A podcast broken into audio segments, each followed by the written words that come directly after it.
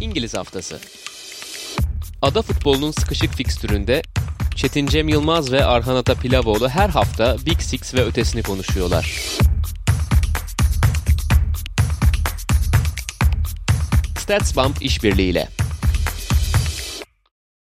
Sokrates Podcast'ten hepinize iyi haftalar. İngiliz haftasında sizlerle birlikteyiz. Ben Çetin Cem Yılmaz, Arhan Ata Pilavoğlu ile beraber Premier Lig'in hafta sonunu konuşacağız. Çok bol gollü bir hafta sonuydu.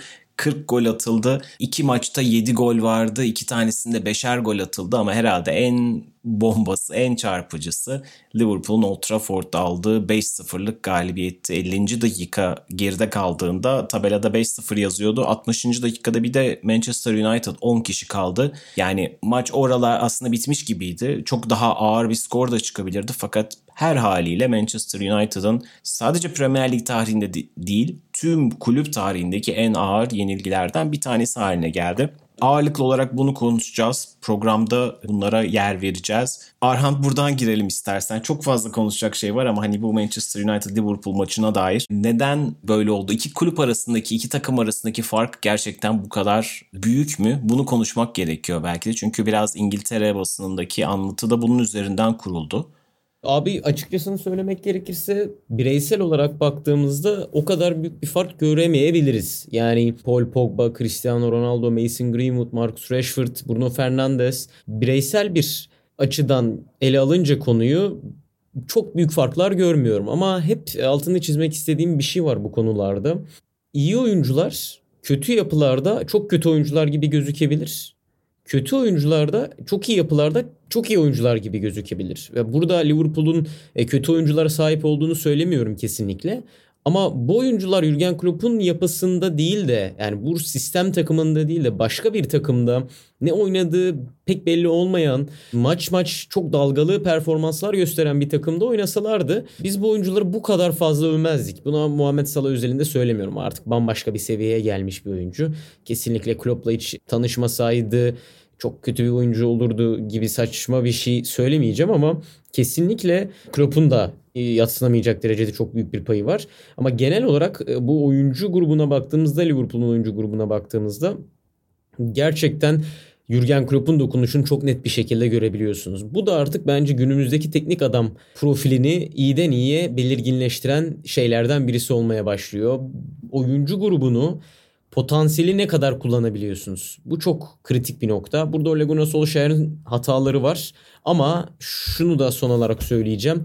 Pası sana atmadan. Manchester United'ın evet bireysel olarak gerçekten kaliteli oyunculardan, kurulu bir kadrodan bahsediyoruz. Fakat bu oyuncular birbiriyle oynayabilecek düzeyde bir uyuma sahip değiller. Çünkü Cristiano Ronaldo'yu ele alıyoruz. Merkezde oynuyor ama götürüleri oluyor. Cavani'yi koyuyorsunuz, getirisi oluyor, götürüsü daha fazla oluyor. Yani bu yapı içerisinde kim nerede oynayacak? En iyi örneklerden biri Paul Pogba, oynasın diyoruz. Sol kanada koyunca kimi kesecek? Pivota koyunca etkisiz. Buna benzer çok fazla problemi var Manchester United'ın. O yüzden Ole Gunnar Solskjaer'in evet ona bir pay verelim kesinlikle. Büyük aslan payı ona gitsin. Ama Manchester United'ın da kadro olarak bir sıkıntısı olduğu gerçek.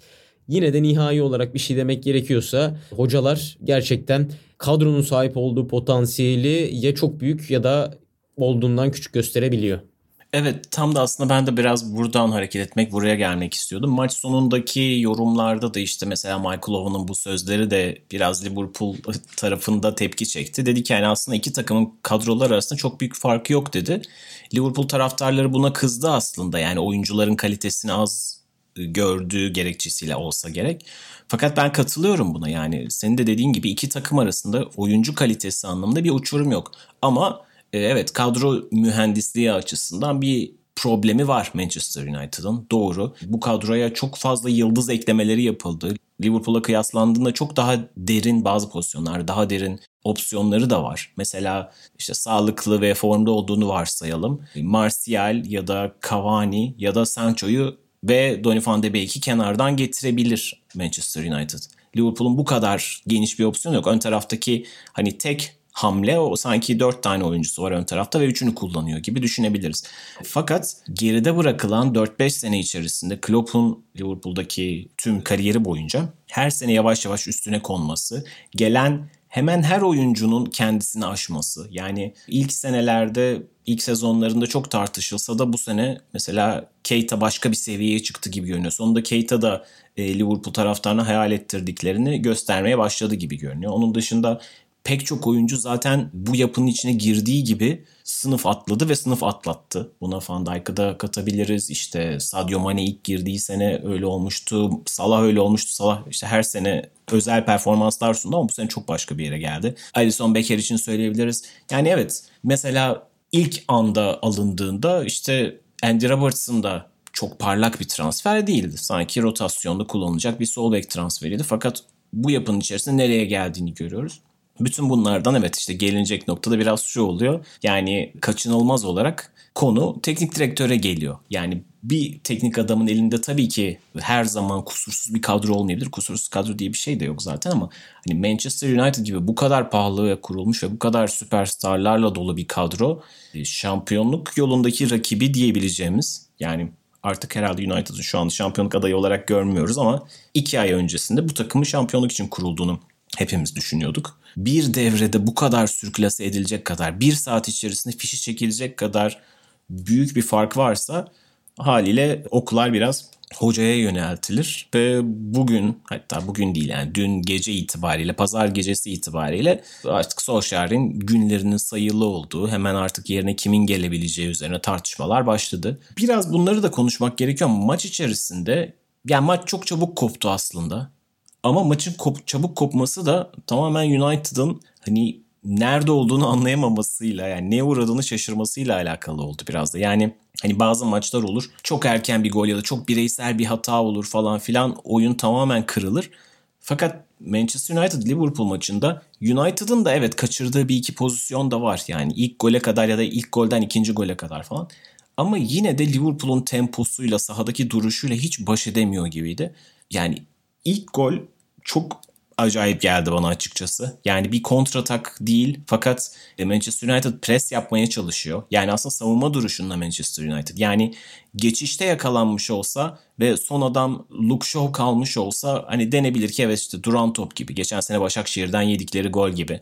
Hani öyle yakalandılar falan diyebilirsiniz. Fakat Van Dijk'ın geriden başlattığı bir Liverpool hücumu, set savunması diyebileceğimiz bir savunmada o kadar dağınık yakalanması, bütün oyuncuların, yani hiçbir oyuncunun neredeyse hani nasıl bir pres yapacaklarına dair bir fikrinin olmaması çok çarpıcı geldi bana. Ortada bir pres var ama eğer presi takım halinde yapmazsanız sadece yerinizi boşaltmış oluyorsunuz. United da biraz bunu yaptı. Yani Liverpool o presi o kadar kolay açtı ki birkaç pasla ve geride takım stoperlerini değil de işte Luke Shaw'u buldu. Salah da çok rahat bir pasla Keita'yı pozisyonda bıraktı. Yani bunun gibi pozisyonlar o kadar fazlaydı ki, yani o şansı mesela diyelim Keita değerlendirmeseydi de Liverpool yine ilk golü bir şekilde bulacaktı. Ya da ilk golü United atsa bile sanki Liverpool geri dönmeyi başaracaktı gibi. O kadar büyük bir güç farkı göründü iki takımın arasında.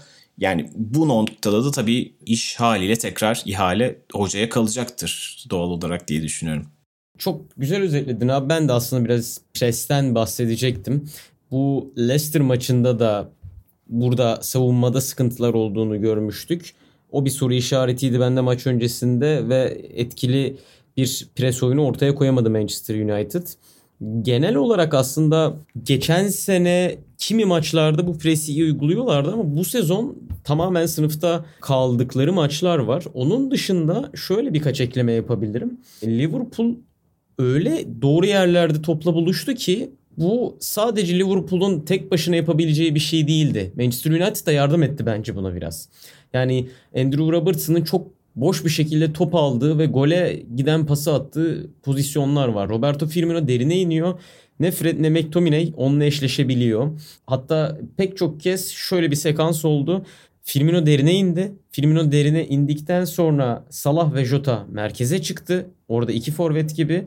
Milner Jota'nın yerine, Keita da Salah'ın boşalttığı yere gitti. Böylece Milner sağ stoperi, Keita da sol beki, yani Manchester United'ın sol bekini eşleştirdi kendisiyle. Çünkü Aaron Wan-Bissaka Andrew Robertson'a çıkmak zorunda kaldı. Neden? Firmino merkezde McTominay ile eşleşiyor mu, Fred'le mi eşleşiyor belli değil. Bu yüzden McTominay Andrew Robertson'a çıkamadı Firmino'dan dolayı. Ya Wan-Bissaka direkt Andrew Robertson'la eşleşmek zorunda kaldı. Ama takımın sol bekiyle rakip takımın sağ beki eşleşince arada bir mesafe farkı ortaya çıkıyor. Bu da Robertson'ın çok rahat bir şekilde topla oynamasına sebep oldu. Aynı zamanda dediğim gibi o ileride 4'e 3 yakaladı Liverpool birçok kez. Milner, Jota, Salah, Keita, Lindelöf, Maguire, Shaw.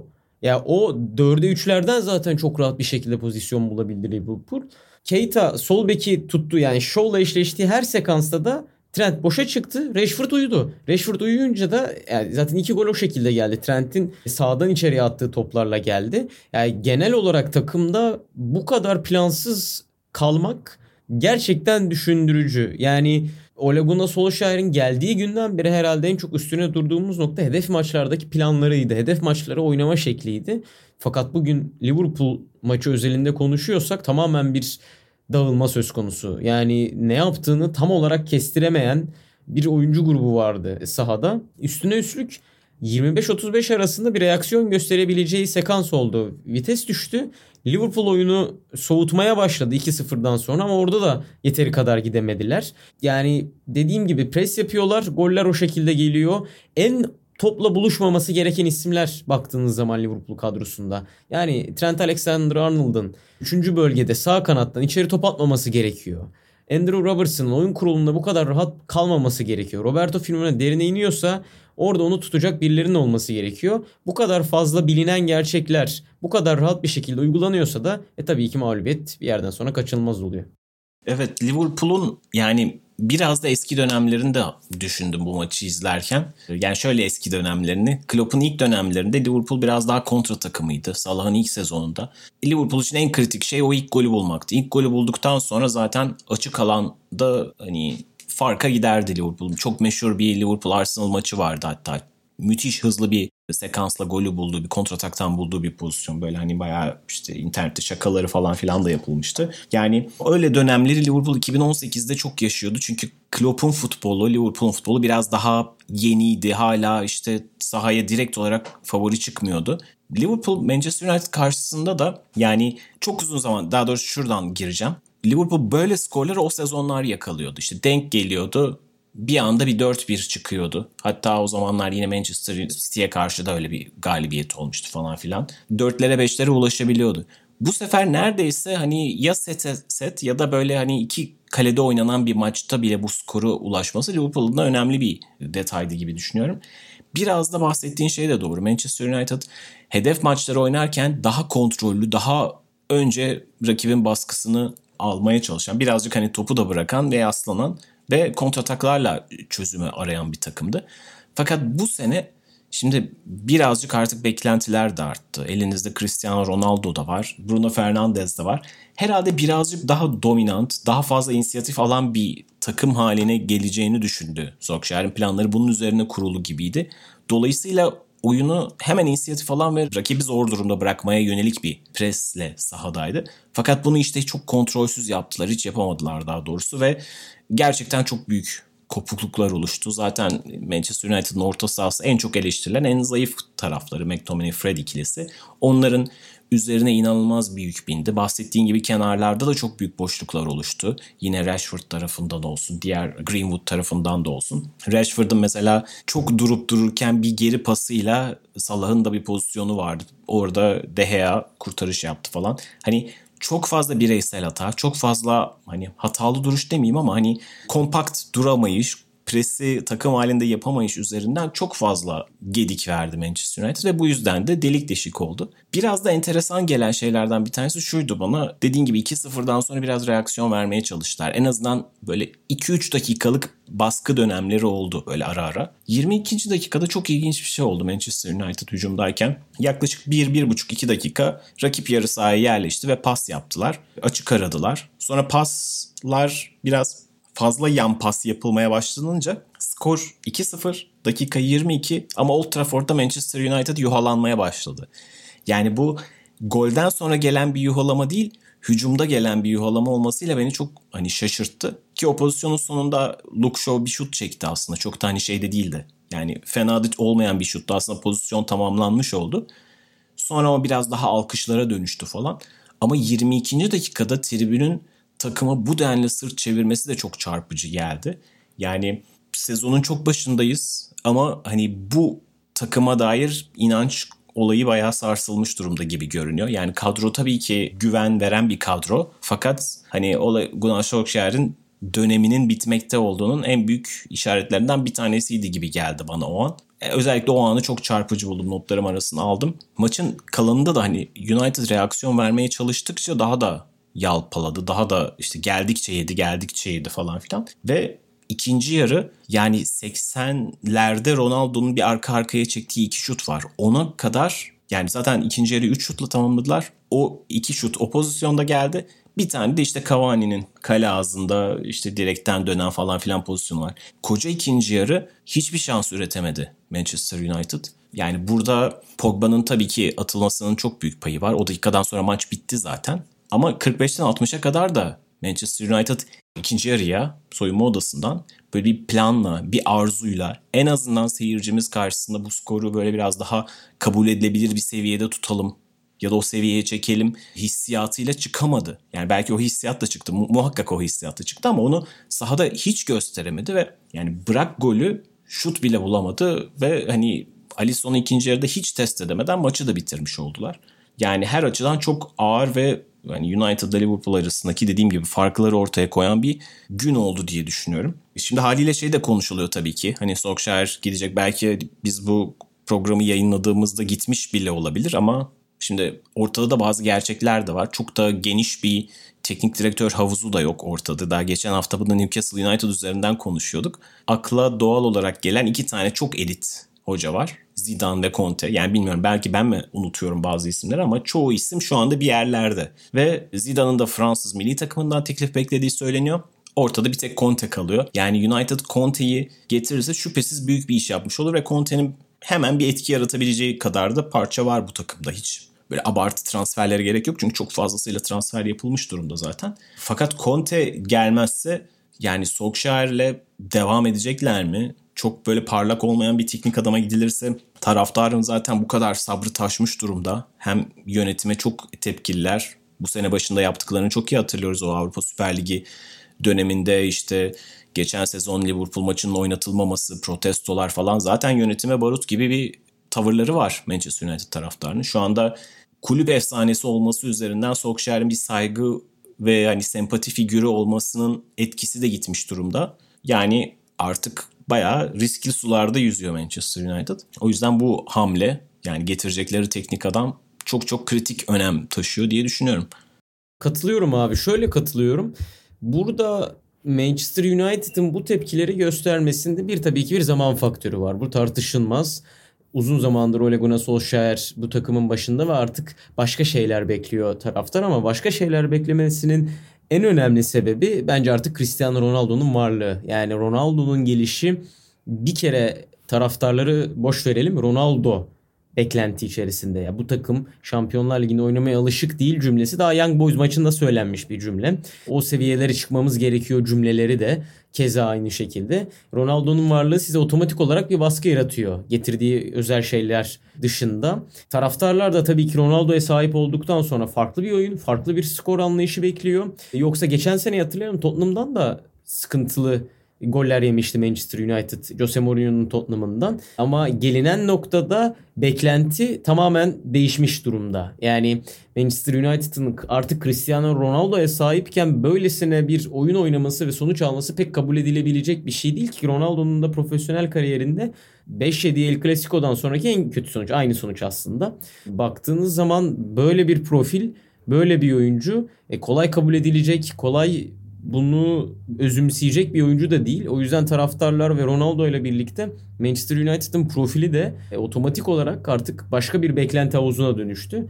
O yüzden Ole Gunnar Solskjaer'e tepkiler zaten haklı ama işin bir de bu boyutu var. Yani bu transfer yapılmasaydı belki bu kadar flash bir stat terk edişi olmayabilirdi. 30. dakikadan başlamayabilirdi ama gelinen noktada sanırım artık ipler kopma noktasına geldi. Evet, şimdi hem Ronaldo alındı, bir de 2 sezondur çok istedikleri Jadon Sancho da alındı ve Jadon Sancho hiç kullanılamıyor. Şimdi orada da aslında soru işaretleri oluşuyor haliyle. Yani Ronaldo geldi ve kritik goller attı. Şu anda Ronaldo kimileri işte takımın oyun anlamında takımı zor durumda bıraktığını söylüyor. Tartışılacak yanları var, haklı yanları var, doğru. Fakat Jadon Sancho'ya hani 100 milyon gömüldü adeta ve hiç verim alınmamış durumda. Bu da çok son derece kötü ölü yatırım olarak duruyor. Yani bu kadar büyük bir transferin kullanılamaması da Solskjaer adına çok negatif. Van de Beek'i de ekleyebiliriz mesela oraya. Evet, o da kesinlikle. O da 40 milyon civarında bir yatırımdı. Yani bu takımın bir de orta sahasında çok belirgin bir problem varken yine bir de iki pivotla oynuyorlar diyebiliriz. Yani iki tane en azından savunma yönü yüksek oyuncuyla oynuyorlar. Ve bir şekilde hiçbir çözüm üretemiyor yani Solskjaer. Her zaman bunun tartışması yapılıyordu sezon başından beri. Hatta şunu enteresan buluyorum. Ya sadece bizde olmuyor bu tırnak içinde linç kültürü diyeyim. O yüzden dikkatimi çekmişti. The Athletic yazarlarından Carl Anka, benim takip ettiğim Manchester United yazılarıyla bildiğim bir yazar. Kendisi bu sezon başında Manchester United'ı çok ağır eleştirdi. Ve hani savunma çok iyi, önde de çok yıldızlar var fakat orta sahada hiç hani çok eksik. Bu takım neden orta saha oyuncusu almadı diye çok yazdı, çizdi. Ve takımın iyi gittiği haftalarda da Solskjaer'i eleştirdiği için Manchester United taraftarları, bir Manchester United yazarı olan Carl Anka'ya çok cephe aldı. Ve Twitter'da gördüğüm kadarıyla adam Twitter'a küstü yani. Sadece yazılarını paylaşmak için giriyor gördüğüm kadarıyla. Ve gelinen noktada onu haklı çıkarmış oldu. Yani bunu aslında hepimiz söylüyorduk. Sadece Carl Anka haklı çıktı anlamında söylemiyorum ama hani bu detay benim çok ilgimi çekiyor. Sene başında bunu yazdığı için işte eleştirilen, kendi kulübün taraftarları tarafından eleştirilen bir yazardan bahsediyoruz. Hani bu tip şeyler Türkiye'de de çok oluyor.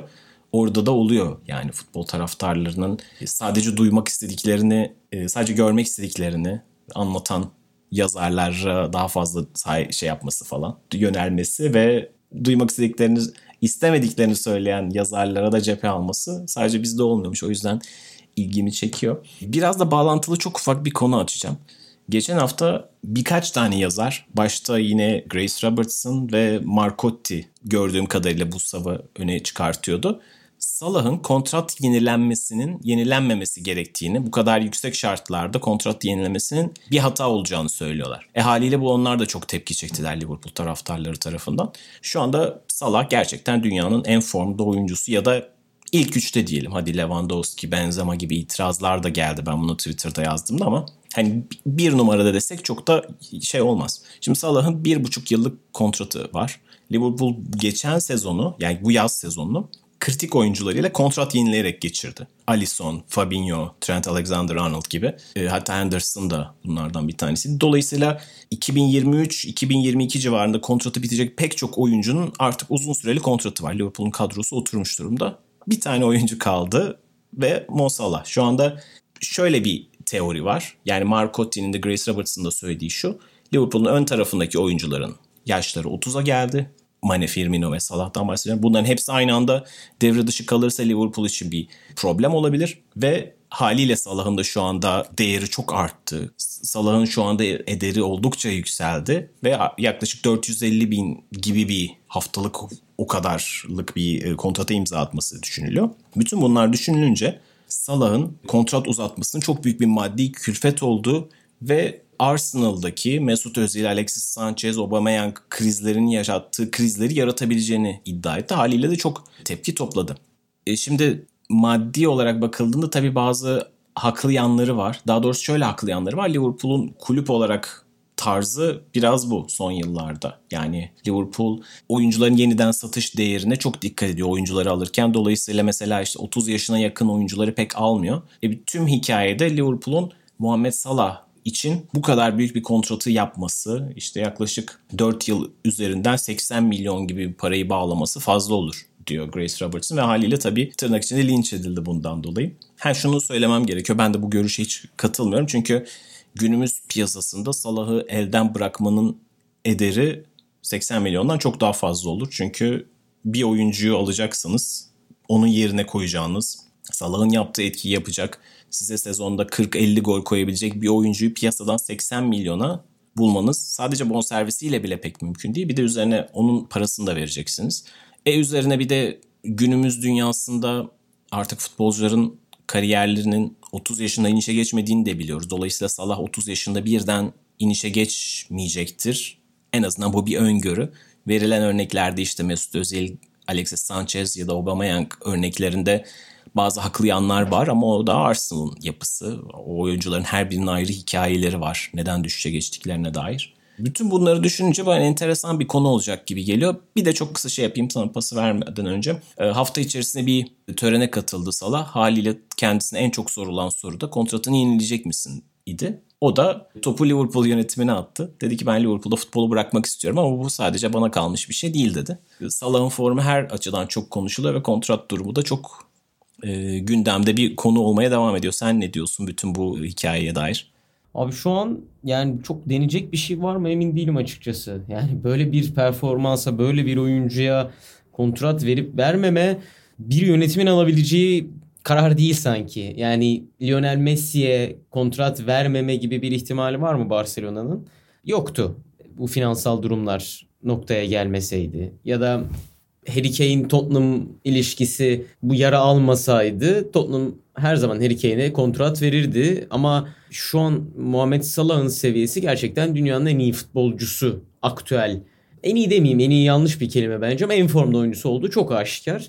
Böyle bir durumda bu sözleşmeler yarın masaya oturulduğunda çok bazı şeylere bakılabilecek durumda mı emin değilim. O yüzden şu anki o recency bias tartışmanın olmadığı yönünde sözleşme uzatıp uzatmama konusunda. Çünkü kaçan balığın büyüklüğü Liverpool'un yani kaybetmesi bir tarafa Salah'ı, böyle bir oyuncuyu kaybetmeniz bir tarafa, bir de herhangi bir takımda göstereceklerini göze almak bir yana. O yüzden yani bugünden bakınca, bugünden konuşunca bence konuşmak çok sağlıklı değil. Bunun kararını verebilmek de hiç kolay değil. Bu biraz Salah söz konusu olunca kumar değil bence. Çünkü Liverpool kariyerinde son 4 sezonunda gerçekten olağanüstü işler başarmış bir oyuncudan bahsediyoruz. Dar alandaki meziyetlere inanılmaz bir seviyeye gelmiş bir oyuncudan bahsediyoruz. Bu kadar toplu oyun oynamak isteyen bir oyuncunun da bu kadar dar alanda gelişmesi ilerleyen seneler için de çok önemli bir nokta. Yani bence ortada şu an için soru işareti olan hiçbir şey yok. İlerleyen haftalarda formu düşer, bir şey olur bilemem ama yine de bu bahsettiğimiz kişi Muhammed Salah. Roberto Firmino'dan emin olmayabilirsiniz ki bence de o çok önemli bir oyuncu. Bugün gördük Manchester United maçında. Ama hani Salah konusunda bilmiyorum. Yani başka tasarruflar olabilir ama saha içini konuşacak olursak bir konuşulacak konu bile yok bence. Evet, sadece işte takım içi dengeleri ya da bu yaştan sonra bu oyuncuya bu kadar para verme falan gibi argümanlar var ama bence hani Salah gibi bir forvetin katacakları ve senin de çok iyi dikkat çektiğin üzere yani diğer takıma direkt rakibinize giderse bu sefer hem siz o çap resimden düşersiniz, rakibiniz de direkt olarak kazanmış olur. Mesela şu anda Salah'ın gidebileceği 4-5 takım geliyor aklıma. Yani Barcelona da o resimden çıkmış durumda. Hadi diyelim ki Real Madrid de var. Paris Saint-Germain zaten var. Manchester City ve Chelsea var. Manchester United'da bir ihtimal katabiliriz. Şimdi Salah tabii ki direkt rakibe gider mi falan o tartışmaların dışında ama Muhammed Salah'la kontrat uzatmamak, onun istediği parayı vermemek, onun direkt rakibinize gitmesi anlamını taşıyorsa bu Liverpool için hiç kabul edilebilecek bir risk değil ki Liverpool zaten maddi güç anlamında bu diğer bahsettiğim takımlarla aynı seviyede değil. Dolayısıyla Liverpool'u burada tutan şey şu ana kadar hep akıllı yatırımları oldu. Oyuncularından maksimum verimler alması oldu. Bu anlamda eğer yönetim bunu düşünerek birazcık daha az para vermeyi düşünüyorsa yani anlayabiliyorum bunu. Fakat Salah'ın da son dönemdeki performansı o kadar iyi ki yani Liverpool'u köşeye sıkıştırmış durumda diye düşünüyorum. Şu anda hani Salah ne kadar istiyorsa o kontratı koparacaktır herhalde diye düşünüyorum. Fakat Liverpool taraftarlarının şu anda çok iyi giden bir sezonda en hani uykularını kaçıran detay bu olsa gerek diye düşünüyorum. Doğal sayılar.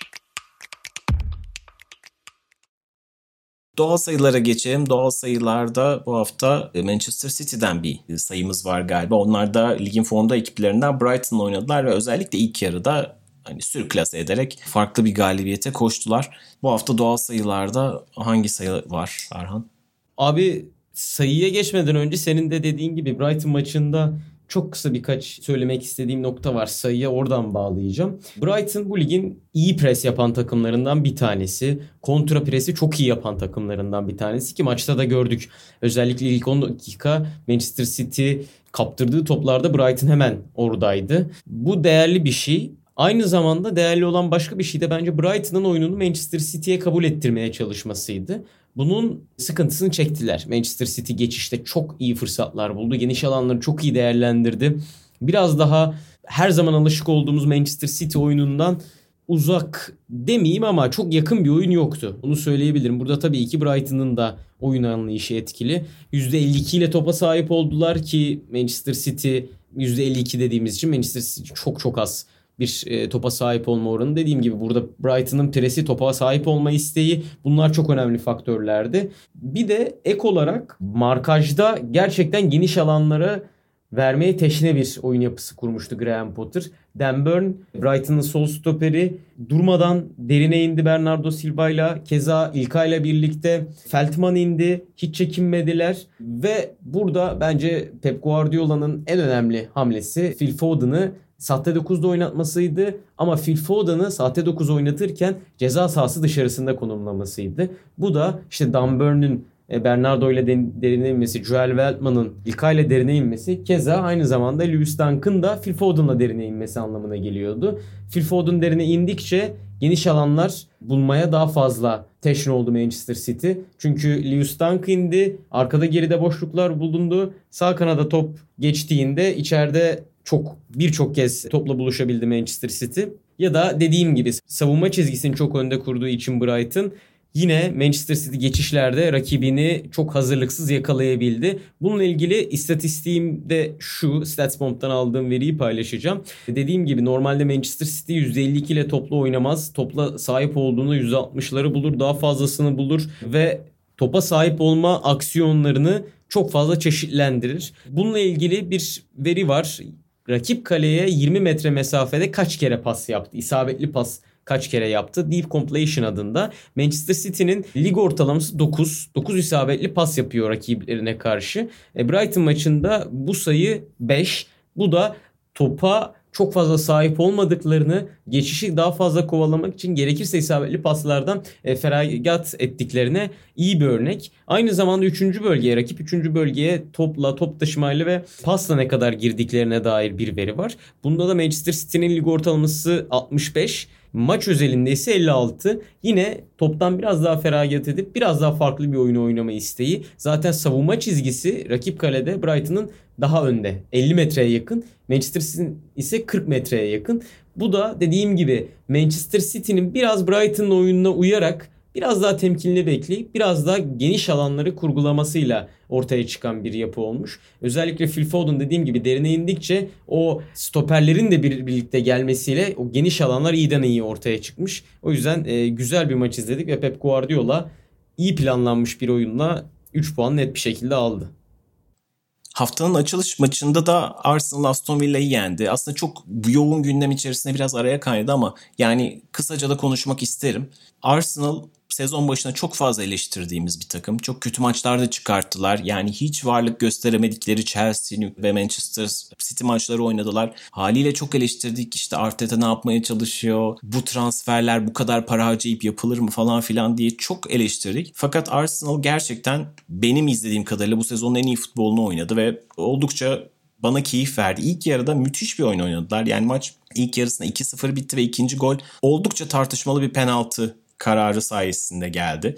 Yani olmaya da bilirdi. Fakat buna rağmen oynadıkları oyun çok iyiydi. Bu sezon başında ve geçen sezonda aslında hep işte 3-4-3, 4-3-3 falan filan aralarda arayışlar vardı pek çok konuda. Fakat şu anda takımın bulduğu kıvam biraz daha 4-2-3-1 gibi. Orta sahada o Partey'in ve Sambi Lokonga'nın enerjisi ve direkt oyunu oldukça etkiliydi. Ve o direkt oyun takımın genç ve hızlı, yetenekli kanat oyuncuları Saka ve Emile Smith-Rowe'un katkısıyla iyice keyif verici bir hale geldi. Yani Arsenal bu sezonki en iyi performansını gösterdi derken Aston Villa ilk yarıda rakip kaleye şut dahi çekemedi. 0 şutla tamamladı. Arsenal'ın ne oynamaya çalıştığını en net gördüğümüz maçlardan bir tanesiydi. Belki Arteta döneminin en iyi futbollarından bir tanesiydi. Çünkü hep konuşuyoruz ya, Arsenal Arteta ile ilk döneminde çok flash galibiyetler aldı. Fakat bu flash galibiyetler genelde işte rakibi bekleyerek ve kontrataklarda o hatayı arayarak gelen galibiyetlerdi. Liverpool'u kupada da, yani hem ligde hem de Community Shield'da yenmeleri, hem Chelsea'yi hem Manchester City'yi FA Cup'ta eledikleri maçlar hep biraz bu tip daha reaksiyoner bir futboldu. Fakat işte böyle takımlarda hep konuşuyoruz ya, mesela Manchester United'ın da yaşadığı sorunlardan bir tanesi bu.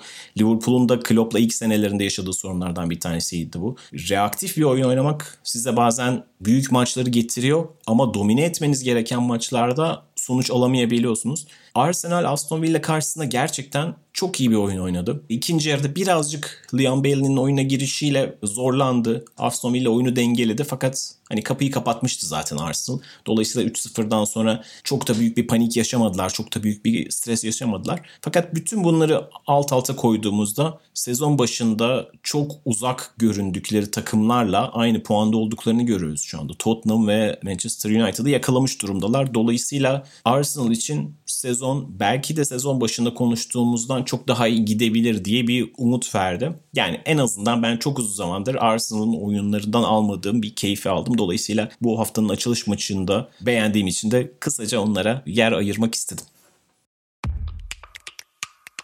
Günlerin Köpüğü.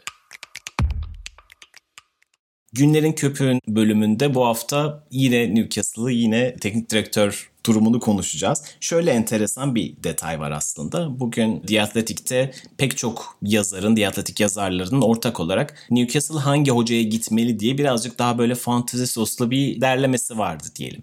Sonra pek çok yazar var. Her yazar kendi işte cover ettiği ligden veya takımlardan isimleri, hocaları çeşitli şekillerde anlatmış durumda. Mesela işte Hönigstein bir Alman teknik direktörü anlatıyor. Bir başkası başkasını anlatıyor. James Horncastle tabii ki İtalyan futbolunda uzmanlığıyla çok iyi bildiğimiz bir isim. O da Farioli'yi, bizim çok iyi tanıdığımız Farioli'yi önermiş Newcastle United'a. Şimdi birazcık da Türk medyasının hafif tembelliği, birazcık kontrpiyede kalması sonucu bunu sanki Newcastle'ın transfer listesinde Farioli var diye lanse edilmesine sebep oldu Türk medyası tarafından.